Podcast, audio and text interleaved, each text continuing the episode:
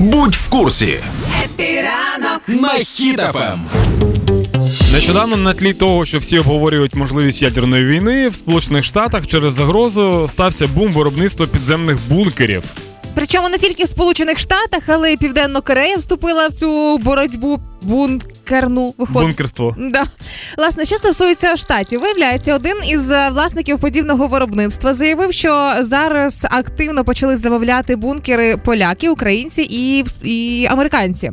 Таким чином вони переживають у випад на випадок ядерного удару, щоб було де заховатися.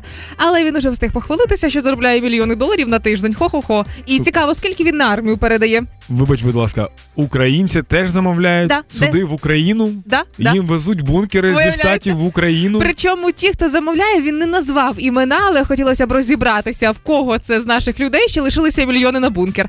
А, просять зробити це якнайшвидше. А, так як він виглядає, це 3 метри висота. Коробку Зараз, вибач, будь ласка, не, не, не, мільйон, а від 40 тисяч до мільйона. Доларів. Ну, тобто, це як квартира, так. Тобто, наприклад, є людина, яка Як сама... оживився, диви. Ні, є людина, яка сама живе, і він такий: ну мені потрібен маленький бункерочок, на, на 40 от потім. Ну, так це виглядає. Так от, власне, уявляємо собі величезну коробку. 3 метри висота, 12 довжина, 200 тисяч доларів це коштує. Але там за ці гроші 200 тисяч доларів дадуть. Мгм.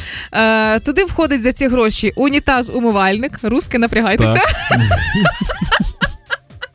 Під підлогою є сховище, резервуар для їжі води, а повітря проходить через вугільний фільтр. З цим розібралися.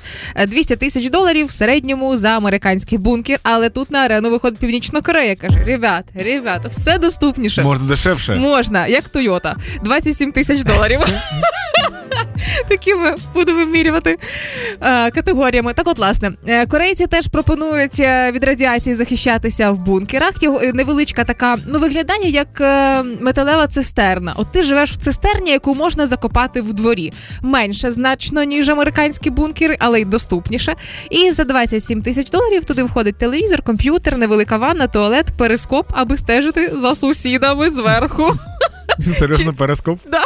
Чи не пішли зомбі? Чи не прийшли руски за умивальниками і унітазами зі своїм відром? Слухай, насправді це смішно, але я от знаєш, що думав? Я думав про те, що коли я буду будувати будинок, і я думав, що багато людей, е, хто про це думає зараз. Що в новому будинку, якщо це багатоповерхівка, то потрібно, потрібно, щоб компанія, яка будує будинок, подумала про те, що там потрібно, щоб було бомбосховище. Так. А я думаю, якщо я буду будувати ну, свій будинок, е, частний, да? Приватний. Чи Приватний будинок, якщо буду будувати, то я, напевно, ну дуже багато часу витрачу на фундамент. Щоб в мене був підвал, який був прям, ну.